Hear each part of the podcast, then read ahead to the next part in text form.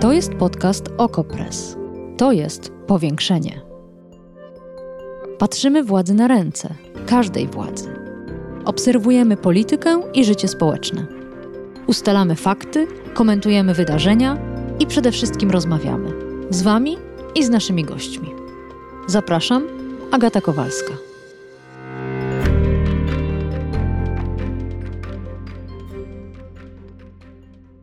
Węgierskie Zgromadzenie Narodowe, czyli tamtejszy jednoizbowy parlament, ma 199 miejsc. 135 z nich zajmie Fidesz, partia Viktora Orbana. Orban po raz piąty zostanie premierem kraju. I to umocnionym premierem, z pewną większością konstytucyjną i poparciem 53% wyborców. Opozycja zjednoczyła się, wystawiła jedną listę, ale przegrała. Poparło ją 35% głosujących. Zgodnie z ordynacją daje jej to tylko 56 foteli poselskich. Nie wiemy, jak to się stało. Mówili z rozpaczą młodzi rozmówcy Agaty Szczęśniak, dziennikarki Okopres, która w niedzielny wieczór przysyłała do nas korespondencję z Budapesztu. Dosyć smutnego wiecu opozycji. Co się zatem stało? A przede wszystkim, co dalej? Jak Węgry, pozostające w rękach Orbana i jego ludzi, będą się zmieniać? Czy mogą stać się jeszcze bardziej autorytarne? W jaki sposób? O tym wszystkim dzisiaj w powiększeniu z wyjątkowym gościem.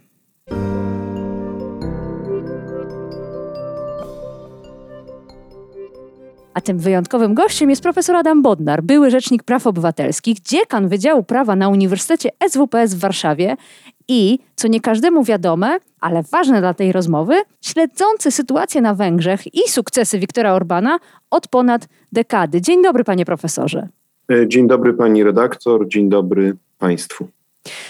Zacznijmy od tych smutnych młodych ludzi, z którymi rozmawiała Agata Szczęśniak. Nie wiemy, co się stało. Przecież było tyle energii i nadziei, pisała ona, relacjonując ich słowa. Co by pan im powiedział?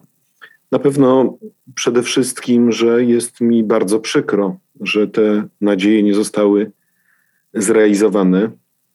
Natomiast z drugiej strony, jak sobie spojrzymy na to, w jakich warunkach przyszło im konkurować o wygraną w wyborach, to od początku e, to było bardzo po prostu trudne.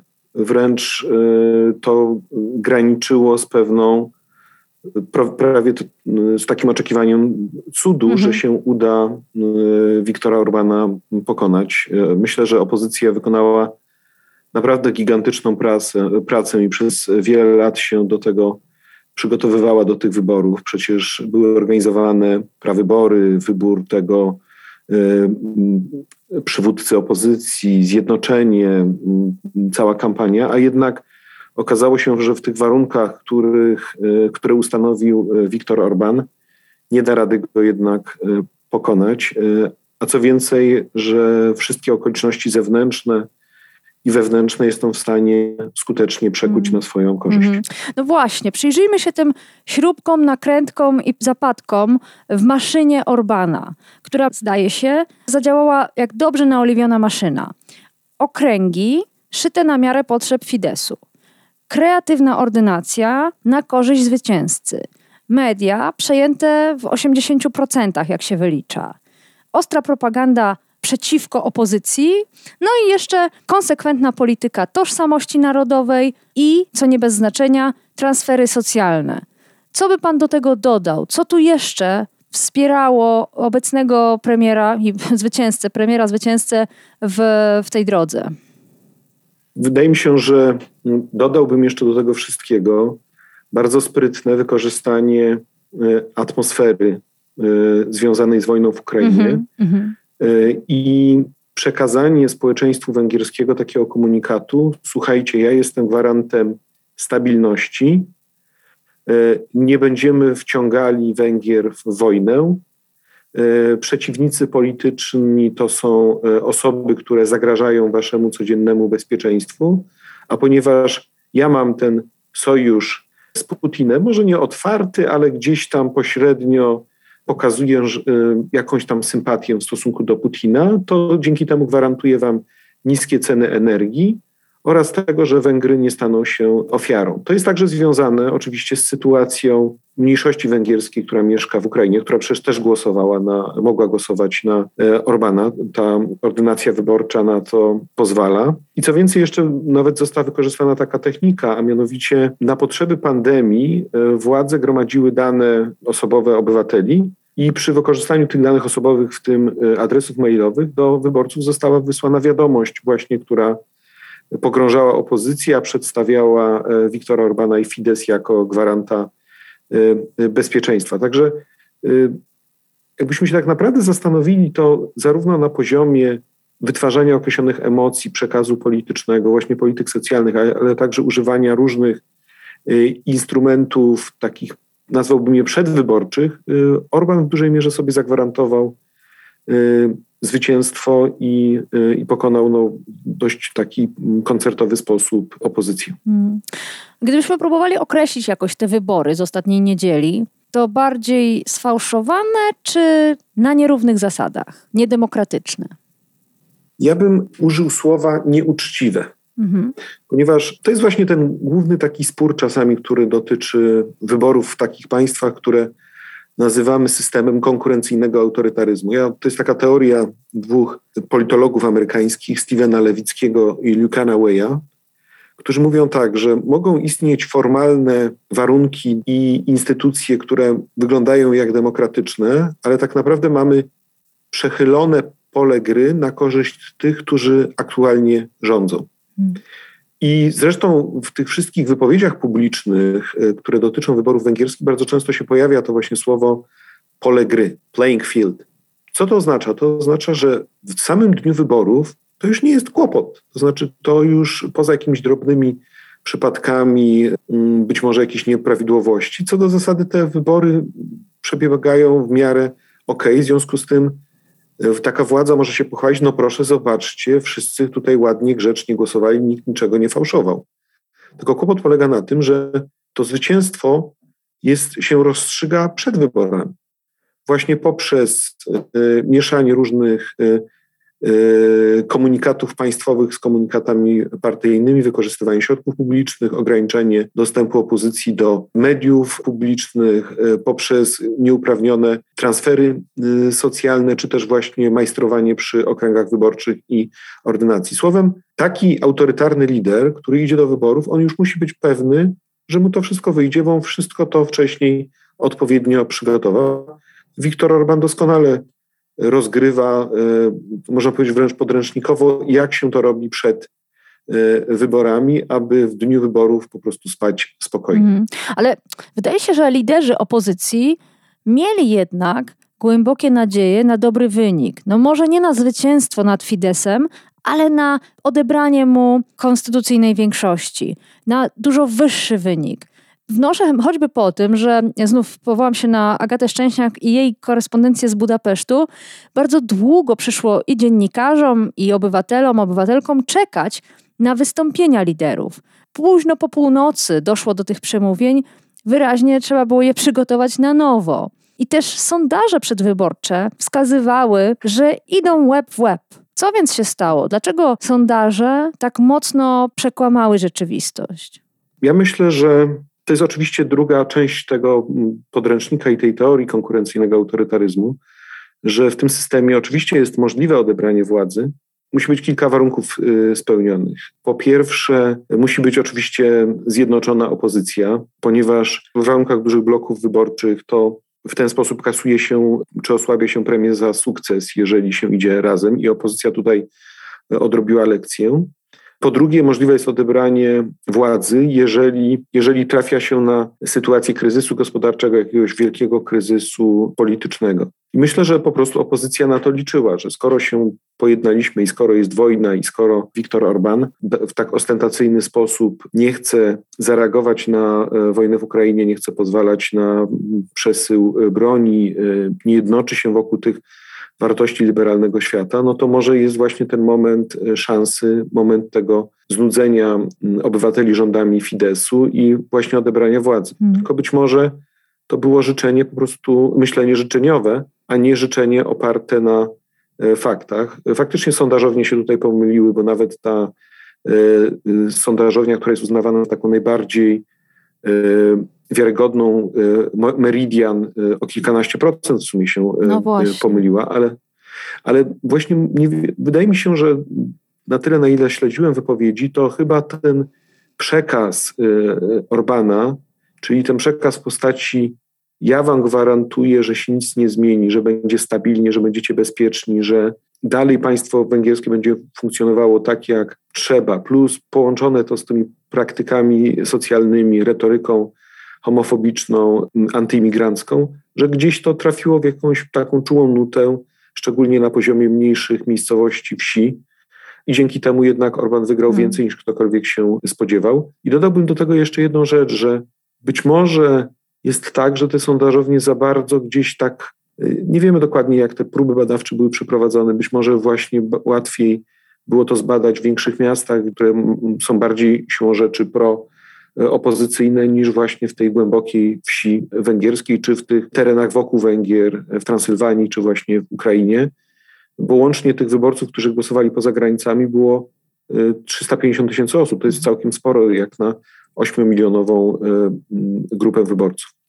Ja jestem w stanie sobie wyobrazić, że do wyborcy trafia hasło gwarantuje tani gaz. Gwarantuje ci tanie paliwa, gwarantuje ci tani prąd w domu. Ale zastanawiam się, jaki jest stosunek Węgrów do Rosji, do Putina. Czy tam opozycja mogła liczyć na antyrosyjskie nastroje, tak jak w Polsce? One wybuchły wraz z wojną w Ukrainie. A na Węgrzech, jak to jest ze stosunkiem Węgrów do, do Kremla, do Putina, do Federacji Rosyjskiej? Ja myślę, że od jakiegoś czasu Viktor Orban prowadził dość intensywny flirt e, z Putinem. To się zaczęło w okolicach 2014-2015 roku, kiedy została podjęta decyzja o budowie e, elektrowni atomowej, która de facto jest e, sponsorowana i wspierana przez Federację Rosyjską. Viktor Orban jeszcze niedawno przecież bywał na Kremlu. Jak się rozpoczęła wojna, to oczywiście w pewnym sensie został przymuszony przez Unię Europejską i NATO do przyłączenia się do sankcji w stosunku do e, Putina, ale jednocześnie gdzieś wysyłał sygnał, że nie do końca popiera to e, wszystko, co się dzieje i politykę świata zachodniego. Ja myślę, że to może być tak, że my mamy, możemy mieć takie wyobrażenie, że Węgrzy myślą w kategoriach roku 56 roku, prawda? czyli tych wydarzeń, które tak. były tak no, tragiczne dlatego dla, pytam. dla Węgier, ale myślę, że dla tego młodszego pokolenia może to nie mieć żadnego mhm. znaczenia, że to może być jakaś y, historia znana dla bardziej środowisk y, intelektualnych i środowisk, które są właśnie zorientowane na, y, na historię bardziej. Po drugie, myślę, że dla w momencie, kiedy nawet są te nastroje,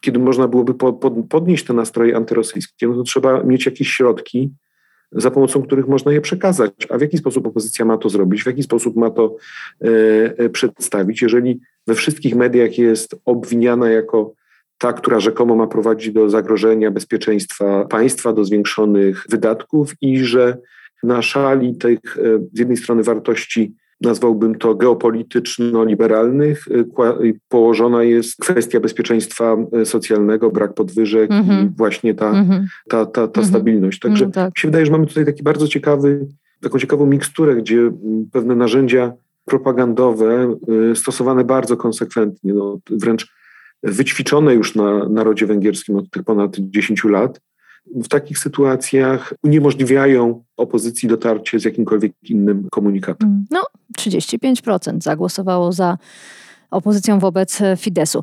Co Orban może zrobić z tą po raz piąty zdobytą władzą? Wiele już zrobił, zmieniając Węgry nie do poznania, można powiedzieć, e, stając się na pewien czas nawet tą czarną owcą w Unii Europejskiej. Jakie mogą być jego kolejne kroki? Które instytucje wymagają jeszcze jego e, działań, poprawy?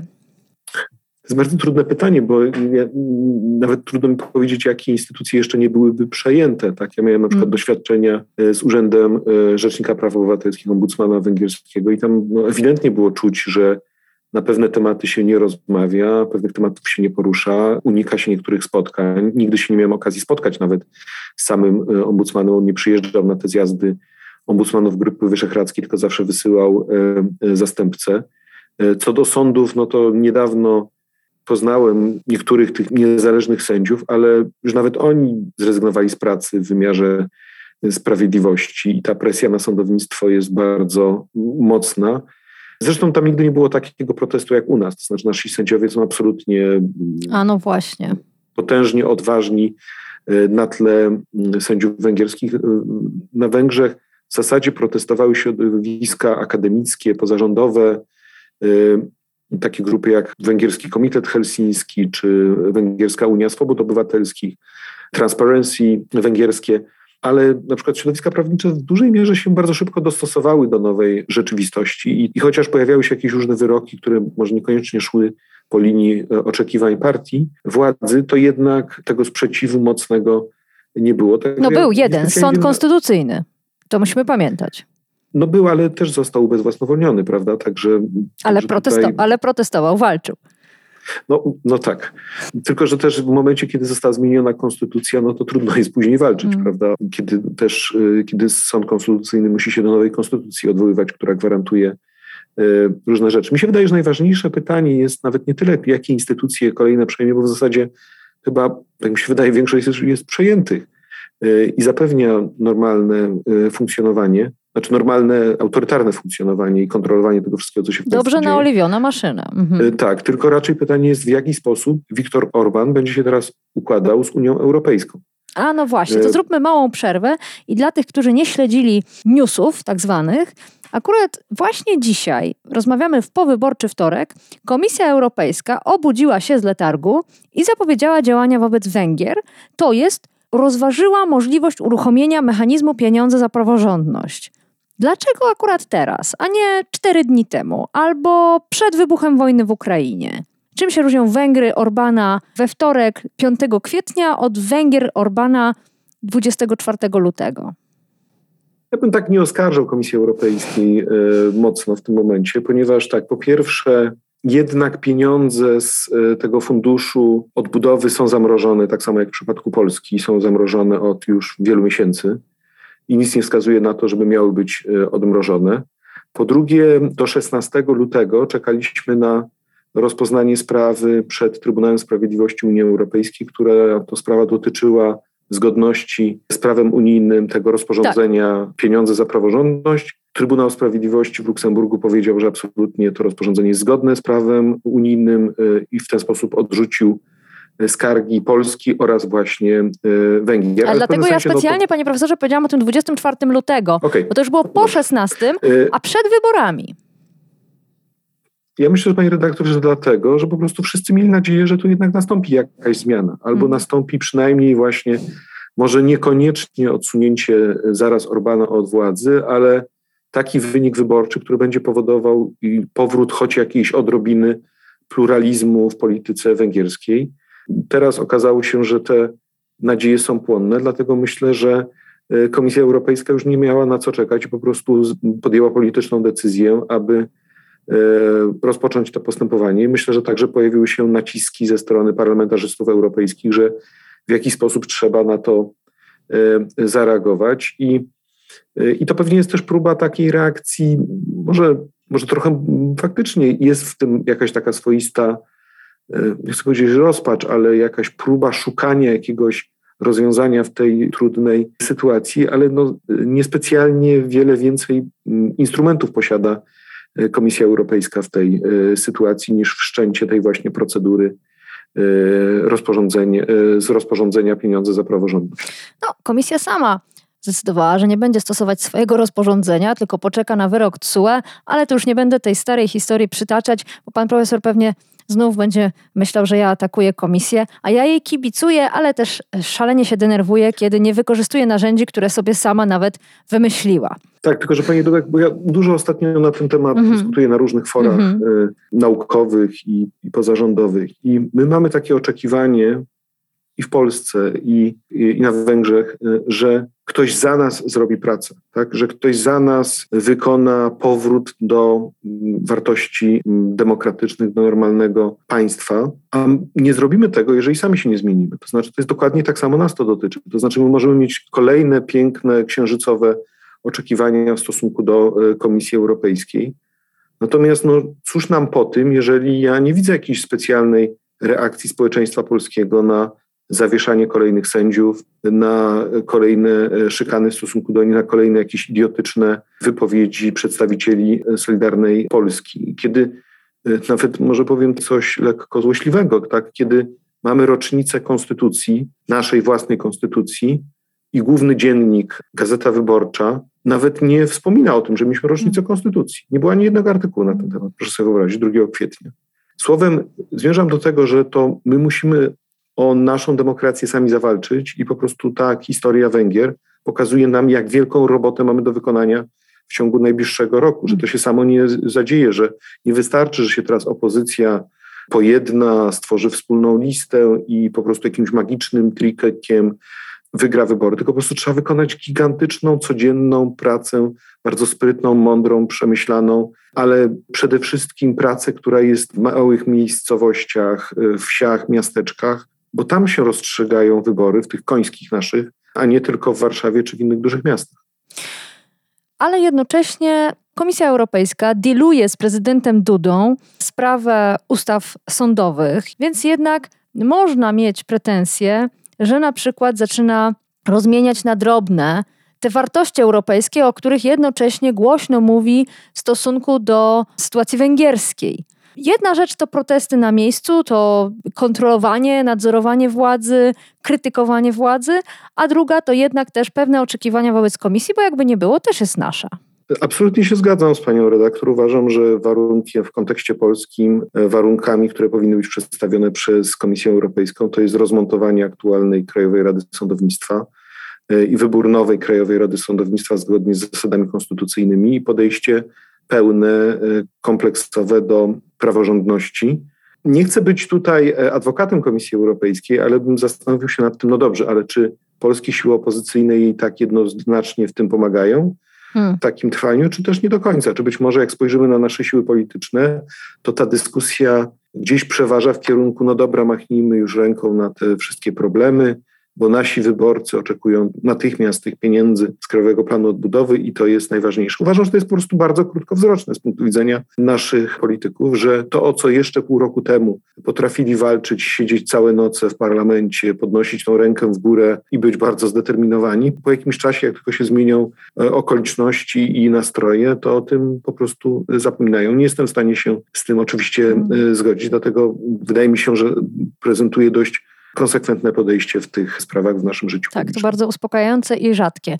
Dominik Hej, ekspert od Węgier, na naszych łamach nazywa społeczeństwo węgierskie konformistycznym, e, wycofanym i zwraca uwagę, że to jest taka podstawowa różnica między Polską a Węgrami, ten opór społeczny, co w kontekście tego, o czym przed chwilą rozmawialiśmy, może wydawać się nie aż tak jaskrawe, ale jednak Polacy demonstrowali licznie, głośno przez kilka dobrych lat, aż się już naprawdę strasznie zmęczyli. Czy rzeczywiście społeczeństwo węgierskie w Pana optyce jest konformistyczne, czy raczej zmęczone, upokorzone i nie widzące wyjścia? Myślę, że pierwszą rzeczą, którą powinniśmy sobie uświadomić, uświadomić zarówno w Polsce, jak i na Węgrzech, to jest to, że i tutaj, i tam my żyjemy w relatywnie komfortowej sytuacji gospodarczej. Ja nie mhm. mówię, że wzrost gospodarczy i że bezpieczeństwo obejmuje wszystkich, ale powiedzmy sobie szczerze, poziom bezrobocia nie jest jakiś katastrofalny, jest niewielki.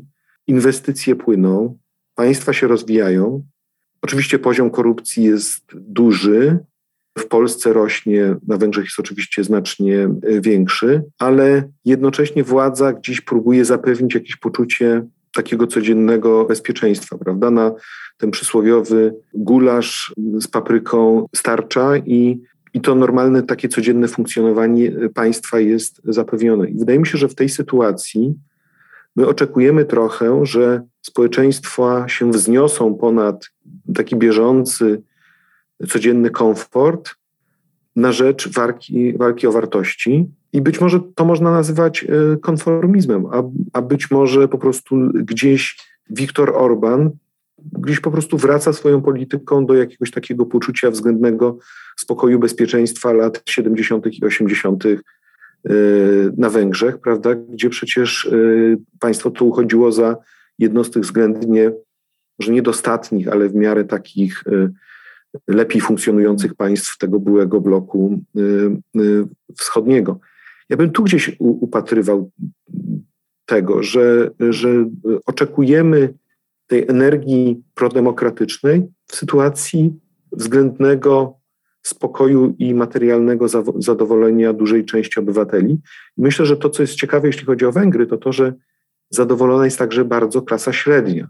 Na przykład mało kto pamięta, że Viktor Orban bardzo ładnie sobie poradził z kredytami frankowymi na początku swoich rządów, a także obniżył podatki znacząco. Dzięki temu urosło mu poparcie u klasy y, średniej. Tak, tak. Średnia... Pamiętam, jak Polacy mówili, to skoro na Węgrzech to jest możliwe, dlaczego nie no. u nas? Mhm. A u nas akurat to się nie stało. U nas tak. to poparcie płynie nie tyle z klasy średniej, co bardziej e, właśnie z tych mniejszych miejscowości. Natomiast ponieważ Viktor Orban ma nie tylko instrumenty władzy, ale także mechanizmy propagandy, no to jest w stanie tą debatę ustawiać, codziennie opowiadać inną opo- bajkę, historię o tym, jak właśnie węgierskość interpretować, potrafi odwoływać się do tego poczucia narodowej e, tożsamości, a ona jest bardzo silna na Węgrzech. No, ja, ja pamiętam, że jak studiowałem e, na Uniwersytecie Środkowoeuropejskim, byłem na Sylwestrze, to nie zapomnę tej sceny, jak o godzinie 12 wszyscy stają na baczność i śpiewają hymn. Tak? Cała Europa się bawi, a Węgrzy po prostu śpiewają hymn narodowy o godzinie 12 w Sylwestra. Tak? I, y, I myślę, że po prostu Viktor Orban wie dokładnie, jak grać na tej duszy E, węgierskiej i zapewniać to e, taką stabilność. Ale jeszcze bym wrócił może do tej kwestii e, protestu. Mhm. Ja faktycznie, ja niedawno z moimi przyjaciółmi z Węgier przed wyborami rozmawiałem o różnych naszych metodach protestu, które mamy w Polsce. Opowiadałem im o Tour de Konstytucja, opowiadałem im o litygacji strategicznej mhm. prowadzonej przez organizacje prawnicze, Opowiadałem im o działalności wolnych sądów, o tym, jak y, działa justycja, temis, prokuratorzy i tak dalej. I to, co mnie najbardziej zaskoczyło, i to u ludzi, którzy naprawdę są tacy, no, jednak należą do tej y, liberalnej elity, to na większość różnych pomysłów, które mówiłem, albo które przedstawiałem, albo na większość różnych takich obserwacji z Polski, to oni mówili, nie, u nas to nie da rady, u nas tego nie można, nie, to nie wyjdzie, nie, to jest trudne, a kto tam będzie do tego Miszkolca jechał i coś tam robił. Taka, faktycznie miałem jakieś takie poczucie e, zaangażowania bardzo mocnego ideowego na poziomie dużych miast, ale trochę chyba mniejszą taką siłę, pomysł na to, jak to zrobić, żeby w mniejszych miejscowościach prowadzić działalność na rzecz wartości demokratycznych. No bo u nas to było tak, że jak się zapaliło, to wszystkie małe miasteczka, wioski same włączyły się w e, demonstrowanie, nie czekając aż ktoś je do tego zaprosi. Potrzebny był tylko odpowiedni zastrzyk, odpowiedni powód. Tym bardziej należy docenić to, co się w Polsce wydarzyło, nawet jeśli efekty nie są aż tak e, mm, wspaniałe, jak na jakie wszyscy liczyliśmy. Ale jeszcze jedna kwestia. Nie wiem, czy widział pan takie głosy. Wyrzucić Węgrów z Unii Europejskiej. To były głosy w poniedziałek powyborczy bo skoro wybrali sobie Orbana, to nie ma dla nich miejsca we wspólnocie, wyraźnie wolą przytulać się do Rosji. Co by pan odpowiedział na to? Ja bym powiedział spokojnie z takimi hasłami, a jeszcze spokojnie z takimi hasłami wychodzącymi z Polski, która ma e, też tyle za pazurami, a bynajmniej sobie jeszcze z polskimi problemami nie poradziliśmy. Nie, nie jesteśmy jakimś modelem demokracji, który to model będzie oceniał innych. Ja bym się naprawdę na miejscu naszym polskim skupił na przygotowaniach i wyciągnięciu wniosków e, z Węgier w kontekście zbliżających się wyborów parlamentarnych w 2023 roku. Skupił się na rozliczaniu e, Orbana z jego polityki prorosyjskiej, ale też myślę, że raczej bym się mimo wszystko zastanawiał nad tym, jak z jednej strony wykorzystywać te sankcje unijne do tego, aby po prostu Viktor Orban nie mógł korzystać i wzmacniać swojego imperium ze środków unijnych. Bardzo konsekwentnie rozliczać go poprzez użycie wszystkich form typu OLAF, typu Parlament Europejski. Niestety nie prokuratura europejska, bo Viktor Orban, podobnie jak Polska, się nie przyłączył do prokuratury europejskiej. Tak. E, ale też pamiętał o tym, że mamy że cały czas w Parlamencie Europejskim zasiadają niezależni członkowie Parlamentu Europejskiego z Węgier, tacy chociażby jak bardzo porządni ludzie, jak chociażby Katalina Cech, że w tym parlamencie węgierskim mamy tych kilkudziesięciu, będziemy mieli tych kilkudziesięciu posłów e, opozycji, że jednak jest to państwo, które raczej ludzi do więzień nie będzie zamykało, miejmy taką nadzieję, za działalność na rzecz demokracji. I że być może trzeba działać na rzecz utrzymywania tego ognia sprzeciwu, może trzeba działać na rzecz walki o poszczególne miasta. Jednak to, że Karacioni jest e, prezydentem, burmistrzem e, Budapesztu ma znaczenie dla e, krajowej polityki, a to nie jedyne miasto, w którym rządzi opozycja. I być może trzeba czekać na inny moment historii. Może nawet jeżeli Orban konsoliduje władzę, to może jednak mu się zdarzy jakieś potknięcie. Może ta polityka prorosyjska mu się odbije czkawką. Może izolacja ze strony partnerów europejskich zacznie być skuteczna. Może wreszcie ktoś przemówi do głowy tym koncernom samochodowym, E, niemieckim, które tak masowo zainwestowały w fabryki na Węgrzech. Słowem, ja bym tutaj czekał, bo być może ten wiatr historii tak zawieje, że za chwilę się okaże, że nawet się nie zorientujemy, a tu przyjdzie jakaś albo rewolucja, albo jakaś nagła zmiana e, polityczna na Węgrzech. Hmm. Nie wiem, czy pan pamięta, ale był pan gościem powiększenia 22 maja. To było tuż po tym, gdy wystąpił pan w polskim parlamencie, kończąc kadencję Rzecznika Praw Obywatelskich. Wtedy dziękowano panu kwiatami, oklaskami, owacją na stojąco, a pan w tym wywiadzie powiedział, że ma konkretną propozycję dla klubów parlamentarnych pomysł na to, co można wspólnie zrobić, kiedy pan już opuści Urząd Rzecznika Praw Obywatelskich. Ta konkretna propozycja to był szereg seminariów dotyczących polityk państwowych, również w kontekście no, zmiany naszego kraju na lepszy. Zastanawiam się, czy kluby parlamentarne skorzystały. Ja myślę, że zdecydowanie więcej w Polsce y, dyskutujemy na temat programu i odbyło się sporo różnych y, spotkań o charakterze mm, kongresowo-programowym. E, I tu widać moim zdaniem zmianę w porównaniu do tego, co mieliśmy jakiś czas temu jeszcze. Natomiast e, dla mnie bardzo ważne jest to, żeby pójść maksymalnie, mm, żeby po prostu docierać do E, do małych e, miejscowości, do mniejszych e, ośrodków i z tym jest cały czas słabo. Ja podam jeden bardzo konkretny przykład, który mnie tak osobiście zabolał, który tego dotyczy. Pamiętam taką rozmowę z Robertem Hojdą, którego bardzo szanuję za to, co on robi na rzecz Tour de Konstytucja. Pamiętam rozmowę dokładnie 8 bądź 9 października 2021 roku. To było dzień dwa dni po wyroku Trybunału Konstytucyjnego e, w sprawie członkostwa Polski w Unii Europejskiej, mówiąc w skrócie. I wtedy Donald Tusk zapowiedział wielką demonstrację w Warszawie, w innych miastach. Ja na tej demonstracji także byłem zaproszony, żeby przemawiać, a Robert Hojda mówi coś takiego, wiesz co? I zobacz, oni znowu ci politycy zwołają tych ludzi, zaangażują ich energię, a później nic z tego nie będzie. Ja tak go posłuchałem, nie, nie, mówię, tak sobie pomyślałem, nie, nie, teraz będzie inaczej, bo to jednak tak przełomowy wyrok, taka ważna sprawa, jednak myślę, że, że to już tak stąpamy tutaj po kruchym lodzie, że na pewno będzie jakaś refleksja. No i teraz co się zdarzyło? 10 października Donald Tusk występuje na tej scenie, prawda, jest dość dobra atmosfera na Placu Zamkowym, także w innych miastach i Donald Tusk na koniec mówi, ciąg dalszy nastąpi. I ja sobie tak myślałem, no dobrze, no to może wtedy zrobimy, to wtedy może zostaną zorganizowane jakieś, nie wiem, tak sobie pomyślałem, może jakieś debaty, na temat y, integracji europejskiej, na temat Unii Europejskiej, na temat tego, co znaczy Unia Europejska dla studentów, przedsiębiorców, nauki, kultury, cokolwiek, tak? Co więcej, nawet gdzieś nieformalnie zacząłem wysyłać jakieś takie sygnały do ludzi, którzy są gdzieś tam w platformie wpływowej, że może by coś takiego zrobili, że może to byłoby fajne, istotne.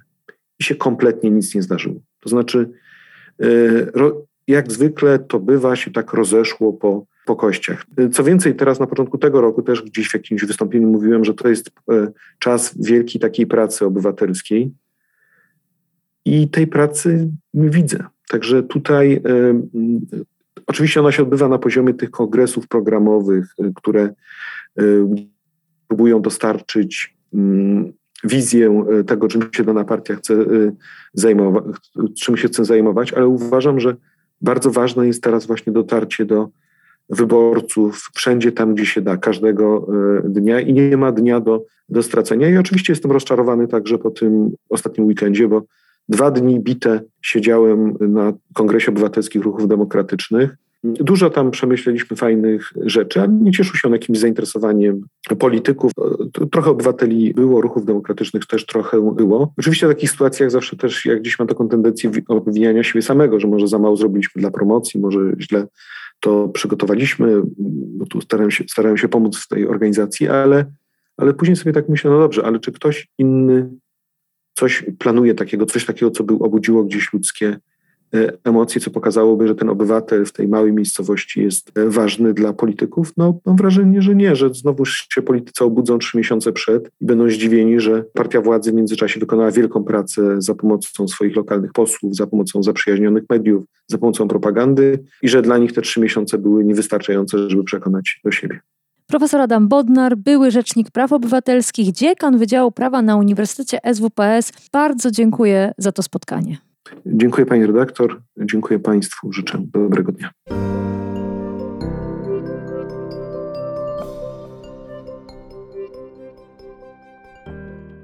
Powiększenie powstaje dla Was, ale też z Waszym udziałem. Marzy Ci się konkretny temat, a może bardzo konkretny gość? Czekam na kolejne propozycje. Mail ten sam co zawsze. agata.kowalska Dziękuję za dotychczasowe pomysły i do usłyszenia w następnym odcinku. Powiększenie. Podcast Okopres. Prowadzenie Agata Kowalska. Podcast znajdziesz na stronie Okopres i w Twojej ulubionej aplikacji do podcastów. Redakcja Okopres działa od 2016 roku. Jesteśmy obywatelskim narzędziem kontroli władzy, obecnej i każdej następnej.